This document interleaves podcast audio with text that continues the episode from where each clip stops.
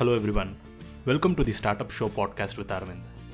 இந்த பாட்காஸ்ட்டில் நம்ம இன்ட்ரெஸ்டிங்கான வெல்த் கிரியேட்டிங் ஸ்ட்ராட்டஜிஸ், லைஃபுக்கு யூஸ்ஃபுல்லான ப்ரொடக்டிவிட்டி டிப்ஸ், அப்புறம் இன்ட்ரெஸ்டிங் ஸ்டார்ட் அப் ஸ்டோரிஸ் போன்ற பல விஷயத்தை நம்ம பற்றி பேச போகிறோம். ஸோ ஃபர்ஸ்ட் டாபிக் நம்ம சூஸ் பண்ணியிருக்கிறது பார்த்திங்கன்னா, நிறைய பேர் மனசில் எப்போவுமே இருக்கிறது, நம்மளாலையும் பணக்காரன் ஆக முடியுமா அப்படின்ற வந்த கேள்வி தான் அது. ஸோ இதுக்கு போகிறதுக்கு முன்னாடி ஜஸ்ட் ஒரு கன்வர்ஷன் கொஸ்டின். ஸோ $1 million நம்ம இந்தியன் ருபீஸில் கன்வெர்ட் பண்ணிங்கன்னா 7 கோடி வரும். அதே $1 billion கன்வெர்ட் பண்ணிங்கன்னா 7,000 crores வரும். ஸோ அமெரிக்காவில் ஈலான் மஸ்க்னு ஒரு ஆண்டர்பிரினர் இருக்கார். அவரோட சொத்து மதிப்பு பார்த்திங்கன்னா கிட்டத்தட்ட 160 மடங்கு இன்ட்டு 1 பில்லியன். ஸோ அதாவது 7,000 கோடி இன்ட்டு 160. ஸோ இதுதான் அவரோட சொத்து மதிப்பு. ஸோ அங்கேருந்து அப்படியே நம்ம வாழ்க்கைக்கு நம்ம வந்தோன்னா, இன்னும் வீடு வாங்கிறதுக்கு ஒரு 30 வருஷத்துக்கு லோன் போடணும், கார் வாங்கலாமான்னு பார்த்தா அதுக்கு ஒரு 5 வருஷம் லோன் போடணும். இது மட்டும் இல்லாமல் நம்ம அப்படியே ஃபேமிலிக்கும் சப்போர்ட் பண்ண வேண்டியது இருக்குது. ஸோ இதெல்லாம் பார்க்கும்போது நமக்குள்ளே ஒரு கேள்வி வருது, ஸோ எப்படி இவங்கெல்லாம் இவ்வளோ ரிச்சாக இருக்காங்க? ஸோ இதுக்கு எதாவது நம்ம ரொம்ப லக்கியாக இருக்கணுமா? அதுவும் சில டைம் பார்த்திங்கன்னா, இந்த நியூஸ் பேப்பர்லாம் நம்ம படிக்கும்போது 30 வயசுலேயே பணக்காரன் ஆகிற ஸ்டோரியெல்லாம் நம்ம படிச்சிருக்கோம். இதெல்லாம் பார்க்கும்போது நமக்கு ஐயோ, நம்ம கண்டிப்பாக லக்கோ இல்லை ஃபேட்டோ இருக்கணும் போலயே இந்த மாதிரி பணக்காரன் ஆகிறதுக்கு நம்ம நினச்சிருக்கோம் நிறைய இடத்துல. இதை பற்றி நம்ம வீட்டில் டிஸ்கஸ் பண்ணாலோ ஃப்ரெண்ட்ஸ்கிட்ட டிஸ்கஸ் பண்ணாலோ, என் மணியெல்லாம் ஹாப்பினஸ் தராதுரா அப்படின்வாங்க. இல்லை அவங்க அப்பா அம்மா ஆல்ரெடி ரிச்சாக இருப்பாங்க, ஸோ அவன் பணத்தை வச்சு பணம் அதிகமாக சம்பாதிச்சிருப்பான், இல்லை அவன் ஏதாச்சும் ஏமாற்றி சம்பாதிச்சிருப்பான்டா அப்படின்வாங்க. அது மட்டும் இல்லாமல் சில பேர் பார்த்திங்கன்னா வச்சுக்கோங்க, நம்ம அவ்வளோ ஸ்மார்ட் இல்லை, ஸோ அதனால் நம்மளால் அவ்வளோ சம்பாதிக்க முடியுமா அப்படின்ற மாதிரி ஒரு கேள்வியோடு இருப்பாங்க. ஆனால் உண்மையிலே பார்த்திங்கன்னா, நம்ம ஸ்கூலிங் முடிச்சுட்டு காலேஜ் ஜாயின் பண்ண அந்த டைமில் பார்த்திங்கன்னா, நிறைய பேர் நிறைய ட்ரீம்ஸ் வச்சுருந்துருப்பாங்க. ஒரு BMW கார் வாங்கணும், ஒரு பெரிய வீடு கட்டணும், வேர்ல்டு ஃபுல்லாக ட்ராவல் பண்ணணும், இந்த மாதிரி பல ட்ரீம்களோடு தான் அவங்க காலேஜ் லைஃப்பை ஸ்டார்ட் பண்ணியிருப்பாங்க. ஆனால் நாளடைவில் காலேஜ் முடிச்சுட்டு வேலைக்கு போக ஆரம்பிக்கும் போது அந்த ரியாலிட்டி, அந்த சொசைட்டியில் இருக்க ரியாலிட்டி புரியும் போது அந்த ட்ரீம்ஸையுமே அவங்க திருப்பி கூட பார்க்க மாட்டாங்க. ஏன்னா அவங்களுக்கு அது தெரியும், இது ரொம்ப ஃபார் ரீச்சாக இருக்குது, நமக்கு நம்மளால் அந்த அளவுக்கு நம்மளால் போக முடியாது. ஸோ இருக்கிறத வச்சுட்டு நம்ம என்னென்ன பண்ணி ஹாப்பியாக இருக்க முடியும் அப்படின்ற மாதிரி யோசிப்பாங்க. பட் ஆக்சுவலாக இதுக்கு ஒரு வழி இருக்குது, ஒரு சயின்ஸ் ஈக்குவேஷனே இதுக்கு பின்னாடி இருக்குது. ஸோ இதை நீங்கள் கண்டிப்பாக ஃபாலோ பண்ணிங்கன்னா இன்னுமே உங்களோட ட்ரீம்ஸ் எல்லாத்தையும் நீங்கள் அச்சீவ் பண்ண முடியும். நம்மளில் பல பேர் இதை ஃபாலோ பண்ணுவோம், ஆனால் கடைசி வரைக்கும் போக மாட்டோம். ஆனால் கண்டிப்பாக இது பின்னாடி கடைசியில் நீங்கள் போனீங்கன்னா அங்கே உங்களுக்கான வெல்த் காத்துக்கிட்டு இருக்குது. நம்ம இதை எப்படி அடையிறதுன்னு பார்த்திங்கன்னா, ஃபஸ்ட் ஆஃப் ஆல் நம்மளோட மணிக்கு இருக்கிற பிலீஃப் சிஸ்டத்தை நம்ம மாற்றணும். ஸோ நம்ம நல்லா சம்பாதிக்கணும் அப்படின்னு நம்ம போய் யார்கிட்டயே சொன்னோன்னா, பெரும்பாலும் எல்லோரும் என்ன சொல்லுவாங்கன்னா, இப்போ ஒரு நல்ல வேலைக்கு போனால் தான் நம்ம நல்லா சம்பாதிக்க முடியும் அப்படின்ற ஒரு பிலீஃப் சிஸ்டம் இருக்குது. ஸோ இது ஜென்ரலாக பார்த்திங்கன்னா, உங்கள் வீட்லேயும் சின்ன வயசுலேருந்து அப்படி தான் சொல்லி வளர்த்துருப்பாங்க, நல்லா படி, நல்ல வேலைக்கு போ, அப்போ தான் நல்லா சம்பாதிக்க முடியும் அப்படின்னு சொல்லுவாங்க. ஸோ இதை நீங்கள் மேத்தமெட்டிக்கலாக எடுத்து பார்த்திங்கன்னா, லெட்ஸே நீங்கள் இப்போ ஒரு நல்ல காலேஜ் போனீங்க, நல்ல வேலை கிடச்சிருக்கு உங்களுக்கு, நீங்கள் மாதத்துக்கு ஒரு 40,000 சம்பாதிக்கிறீங்க கான்ஸ்டண்ட்டானு வச்சுக்கோங்களேன். இப்போது நீங்கள் 1 கோடி ரூபாய் சம்பாதிக்கணும்னு பார்த்தீங்கன்னா, சராசரியாக உங்களுக்கு 20-21 வருஷம் ஆகும். இது உங்களோட சம்பளத்தை அப்படியே சேர்த்து வச்சாவே உங்களுக்கு 20 வருஷம் ஆகும். இது மேலே உங்களுக்கு இன்ஃப்ளேஷன் இருக்குது, உங்களுக்கோட டேக்ஸ் கட்ஸ் இருக்குது, அதுக்கப்புறம் உங்களோட செலவெல்லாம் இருக்குது. ஸோ இதுபடி பார்த்திங்கன்னா, நீங்கள் சம்பாதிச்சு அந்த 1 கோடி சேர்க்குறதுக்கு உங்களுக்கு 30 வருஷம் மேலே கூட ஆகலாம். ஸோ அப்போ எப்படி தான் ரிச் ஆகிறது? அப்போ வேலைக்கு, நல்ல வேலைக்கு போனாலும் ரிச் ஆக முடியாதா அப்படின்னு கேட்குற கேள்விக்கு பார்த்திங்கன்னா, உண்மையிலேயே ரிச் பீப்புள் ஃபாலோ பண்ணுற ஈக்குவேஷன் இது இல்லவே இல்லை. So welcome to the capitalist society.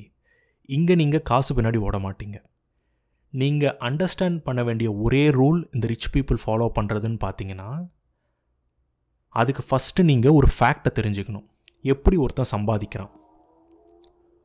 ஒருத்த மார்க்கெட்டில் அவனுக்கு இருக்கிற வேல்யூக்கு ஏற்ற மாதிரி தான் அவன் சம்பாதிக்கிறான். இதை இங்கிலீஷில் நீங்கள் சொன்னோன்னா, you are paid as per the perceived வேல்யூன்னு சொல்லுவாங்க. ஸோ பெர்சீவ்டு வேல்யூ அப்படின்றது பப்ளிக் உங்களுக்கு எவ்வளோ தரணும்னு அவங்க பணத்தை முடிவு பண்ணுவாங்க. ஸோ இந்த பப்ளிக் இல்லை இந்த மார்க்கெட் யாருன்னு பார்த்தீங்கன்னா, உங்களோட ஃபேமிலி, உங்களோட ஃப்ரெண்ட்ஸ், உங்களோட பீப்புள், குளோபல் மார்க்கெட், இது எல்லாமே தான் இந்த பப்ளிக் கீழே வரும். இதுக்கு ஃபார் எக்ஸாம்பிள் எடுத்துக்கிட்டிங்கன்னா, ஒரு கிரிக்கெட்டர் எடுத்துக்கலாம். நீங்கள் நார்மலாக நியூஸ் பேப்பரில் படிச்சிருப்பீங்க, ஒரு கிரிக்கெட்டர் ஒரு அட்வர்டைஸ்மெண்ட் டீலுக்கு இவ்வளோ சைன் பண்ணார், அவர் ஒரு மேட்ச் ஆடினாவே அவருக்கு ஒரு 4 கோடி தராங்க, இந்த மாதிரி விஷயங்கள்லாம் நிறையா பார்த்துருப்பீங்க.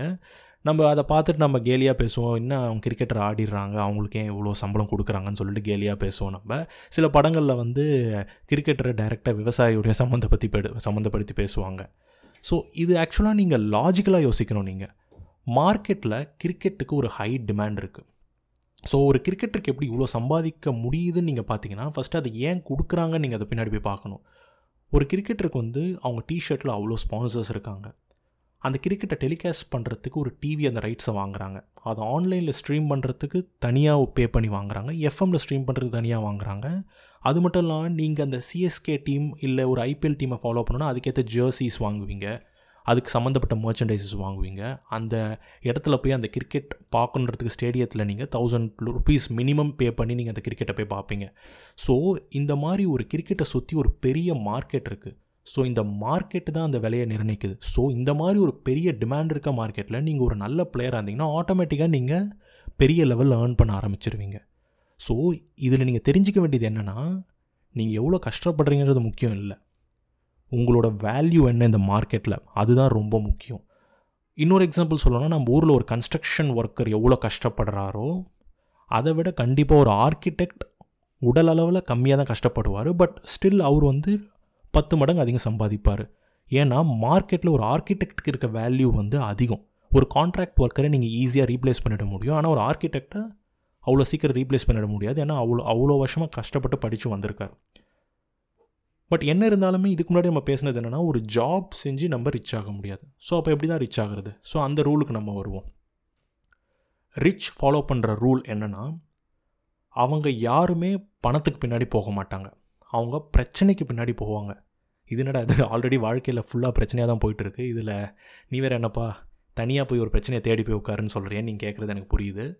பட் இங்கே நான் மீன் பண்ணுற பிரச்சனை ஒரு பிஸ்னஸ் ப்ராப்ளம். ஸோ அந்த பிஸ்னஸ் ப்ராப்ளத்தை நீங்கள் சால்வ் பண்ணிங்கன்னா, மார்க்கெட்டில் உங்களுக்கு மணியை பே பண்ணுற மாதிரி ஒரு சுச்சுவேஷன் இருந்துச்சுன்னா, it's a worthwhile problem to solve. அந்த ப்ராப்ளம் ஒரு சின்ன ப்ராப்ளமாக இருந்தால் நீங்கள் சின்ன லெவலில் ஏர்ன் பண்ணுவீங்க. அதுவே ஒரு $1 மில்லியன் ப்ராப்ளமாக இருந்தால் நீங்கள் மில்லியன்ஸில் ஏர்ன் பண்ணுவீங்க. ஃபார் எக்ஸாம்பிள் வந்து அமேசான் கம்பெனி இருக்குது. அவங்க சால்வ் பண்ண ப்ராப்ளம் ஒரு சின்ன ப்ராப்ளம் தான், ஆனால் வந்து அது உலகத்தில் இருக்க எல்லா மக்களுக்கும் அவங்க சால்வ் பண்ணும் போது அது பெரிய ப்ராப்ளமாக ஒரு $1 பில்லியன் ப்ராப்ளமாக மாறுது. ஸோ அதனால தான் அவங்க $1 பில்லியன் மேக் பண்ணுறாங்க எவ்ரி இயர். ஸோ உங்களுக்கு பணம் சம்பாதிக்கணுன்னா நீங்கள் பணத்தை தேடக்கூடாது, ஒரு ப்ராப்ளத்தை தேடணும், அதுக்கான சொல்யூஷனை தேடணும். ஒன்ஸ் நீங்கள் ஒரு சொல்யூஷனை கண்டுபிடிச்சதுக்கப்புறம் அதை சுற்றி நீங்கள் ஒரு பிஸ்னஸை க்ரியேட் பண்ணணும். ஸோ இப்போ நீங்கள் ஆட்டோமேட்டிக்காக ஏர்ன் பண்ண ஆரம்பிச்சுருவீங்க. பட் இது இங்கே மட்டும் நிற்குமா? ஒரு பிஸ்னஸ் க்ரியேட் பண்ணால் போதுமா? எனக்கு தெரிஞ்ச நிறைய பேர் வந்து பிஸ்னஸ் க்ரியேட் பண்ணி பெரிய லெவலில் வர முடியாமல் போயிருக்காங்க. அவங்க கூட சேர்ந்து வேலை செஞ்சவங்களே பெரிய லெவல் போயிருக்கும் இருக்காங்க. ஸோ இங்கே தான் நீங்கள் அடுத்த லெவல் ஆஃப் சூட்சுமத்தை கற்றுக்கணும். லெட்ஸே நீங்கள் வந்து ஒரு பிஸ்னஸ் பண்ணுறீங்க, அகைன் நீங்கள் மாதத்துக்கு ஒரு 40,000 கன்சிஸ்டண்ட்டாக சம்பாதிக்கிறீங்க. நீங்கள் பிஸ்னஸ் பண்ணுறீங்க, நீங்கள் தான் முதலாளி, அதில் நீங்கள் சம்பாதிக்கிறீங்க. ஆனால் இதில் என்ன பிரச்சனைனா, நீங்கள் அகைன் ஒரு ட்ராப்குள்ளே போகிறீங்க.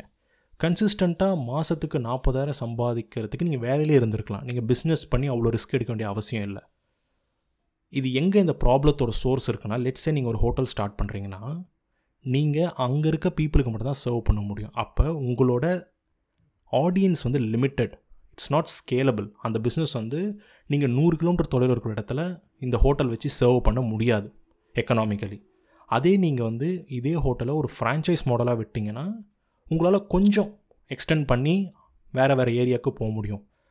அதே பிஸ்னஸ் மாடல் எடுத்து ஸ்விக்கி, ஜொமேட்டோ மாதிரி டெக் கம்பெனிஸாக ஃபார்ம் பண்ணி ஹோட்டல்ஸ்லேருந்து ப்ராடக்டை டெலிவரி பண்ணுறது கூட கமிஷன் வாங்கினீங்கன்னா, நீங்கள் வேர்ல்டு ஃபுல்லாக எங்கே வேணாலும் ஹோட்டல் இருக்கிறதுக்கு ஆட்டோமேட்டிக்காக நீங்கள் ஸ்கேல் பண்ணிக்கலாம். ஸோ இங்கே நீங்கள் தெரிஞ்சிக்க வேண்டியது என்னென்னா, பிஸ்னஸ் ஸ்டார்ட் பண்ணுறதால மட்டும் உங்களால் சம்பாதிக்க முடியாது, அந்த பிஸ்னஸ் உண்மையிலேயே ஸ்கேல் பண்ணுறதுக்கு ஏற்றதாக இருக்கணும். இன்னொரு கேள்வி என்னென்னா, உங்களோட பிஸ்னஸ் வந்து உங்களோட முழு நேரத்தையும் எடுத்துட்டாலும் அதுவும் பிரச்சனை தான். ஃபார் எக்ஸாம்பிள், நீங்கள் ஒரு யோகா டீச்சராக இருக்கீங்க, நீங்கள் வந்து இதையே பிஸ்னஸாக பண்ணலான்னு நினைக்கிறீங்க, நீங்கள் ஃபிட்னஸ் சென்டர்ஸ்லாம் போய்ட்டு டீச் பண்ணுறீங்க. ஸோ உங்களோட ஏர்னிங் கெப்பாசிட்டி இங்கே எப்படி வந்து தடுக்கப்படுதுன்னா, number of hours you put inside that business. So நீங்கள் எவ்வளோ மணி நேரம் நீங்கள் போய் அந்த ஃபிட்னஸ் சென்டரில் சொல்லி தரீங்களோ அதை பேஸ் பண்ணி தான் உங்களோட ரிட்டர்ன் ஆஃப் இன்வெஸ்ட்மெண்ட் இருக்குது. அதே வந்து நீங்கள் ஒரு வெப்சைட் க்ரியேட் பண்ணி உங்களோட யூடியூப்பில் வந்து எல்லா வீடியோஸும் நீங்கள் அப்லோட் பண்ணி நீங்கள் அந்த கோர்ஸை நீங்கள் செல் பண்ணிங்கன்னா, நீங்கள் தூங்கும் போது நீங்கள் பணம் சம்பாதிப்பீங்க. ஸோ ஆட்டோமேட்டிக்காக நீங்கள் ஸ்கேல் பண்ணுறீங்க உங்களோட பிஸ்னஸை. ப்ளஸ் நீங்கள் கரெக்டான எம்ப்ளாயீஸை ஹையர் பண்ணிங்கன்னா ஆட்டோமேட்டிக்காக நீங்கள் எல்லா ப்ராசஸையுமே வந்து நீங்கள் ஆட்டோமேட் பண்ண முடியும். ஒன்ஸ் நீங்கள் இந்த பிஸ்னஸை நல்ல லெவலுக்கு டெவலப் பண்ணதுக்கப்புறம் மார்க்கெட் உங்களுக்கு ஒரு ப்ரைஸ் கொடுக்கும். இந்த பிஸ்னஸை நாங்கள் இந்த லெவலுக்கு வேல்யூ பண்ணுறோம், இதை நான் உங்ககிட்டேருந்து வாங்கிக்கலான்னு இருக்கோம் அப்படின்னு சொல்லிட்டு ஒரு ப்ரைஸை வந்து கோட் பண்ணும் மார்க்கெட்.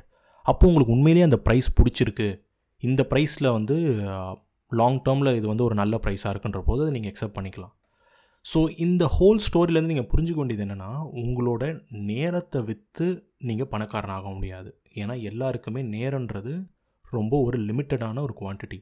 அதனால் உங்களுக்கு ஒரு பெஸ்ட்டு ஆல்டர்னேட்டிவ்னு பார்த்தீங்கன்னா ஒரு ஸ்கேலபிளான பிஸ்னஸை நீங்கள் ஸ்டார்ட் பண்ணுறதால மட்டும்தான் நீங்கள் பணக்காரனாக முடியும். ஆனால் இது பணம் சம்பாதிக்கிறது மட்டும் தான் உங்களோட குறிக்கோள்னால் அது கிடையாது. இந்த பணம் சம்பாதிக்கிறது மூலமாக நீங்கள் ஃப்ரீடம் ஏர்ன் பண்ணுறீங்க. ஸோ இந்த ஃப்ரீடம்ன்றது ஒன்றும் கிடையாது. இப்போது உங்களோட டைம் உங்கள் கையில், நீங்கள் டிசைட் பண்ணலாம் நீங்கள் என்ன பண்ணணும்னு சொல்லிட்டு. நாளைக்கு யார்கிட்டையும் லீவ் அப்ளை பண்ண வேண்டியதில்லை. பிடிச்ச நேரத்தில் பிடிச்ச விஷயத்த செய்யலாம். ஃபஸ்ட் டே ஃபஸ்ட் ஷோ படத்துக்கு போகலாம். எப்போ வேணால் எந்த இடத்துக்கு வேணால் நீங்கள் ட்ராவல் பண்ணலாம். ஸோ நான் சொன்னதெல்லாம் உங்களுக்கு யூஸ்ஃபுல்லாக இருக்கும்னு நம்புகிறேன்.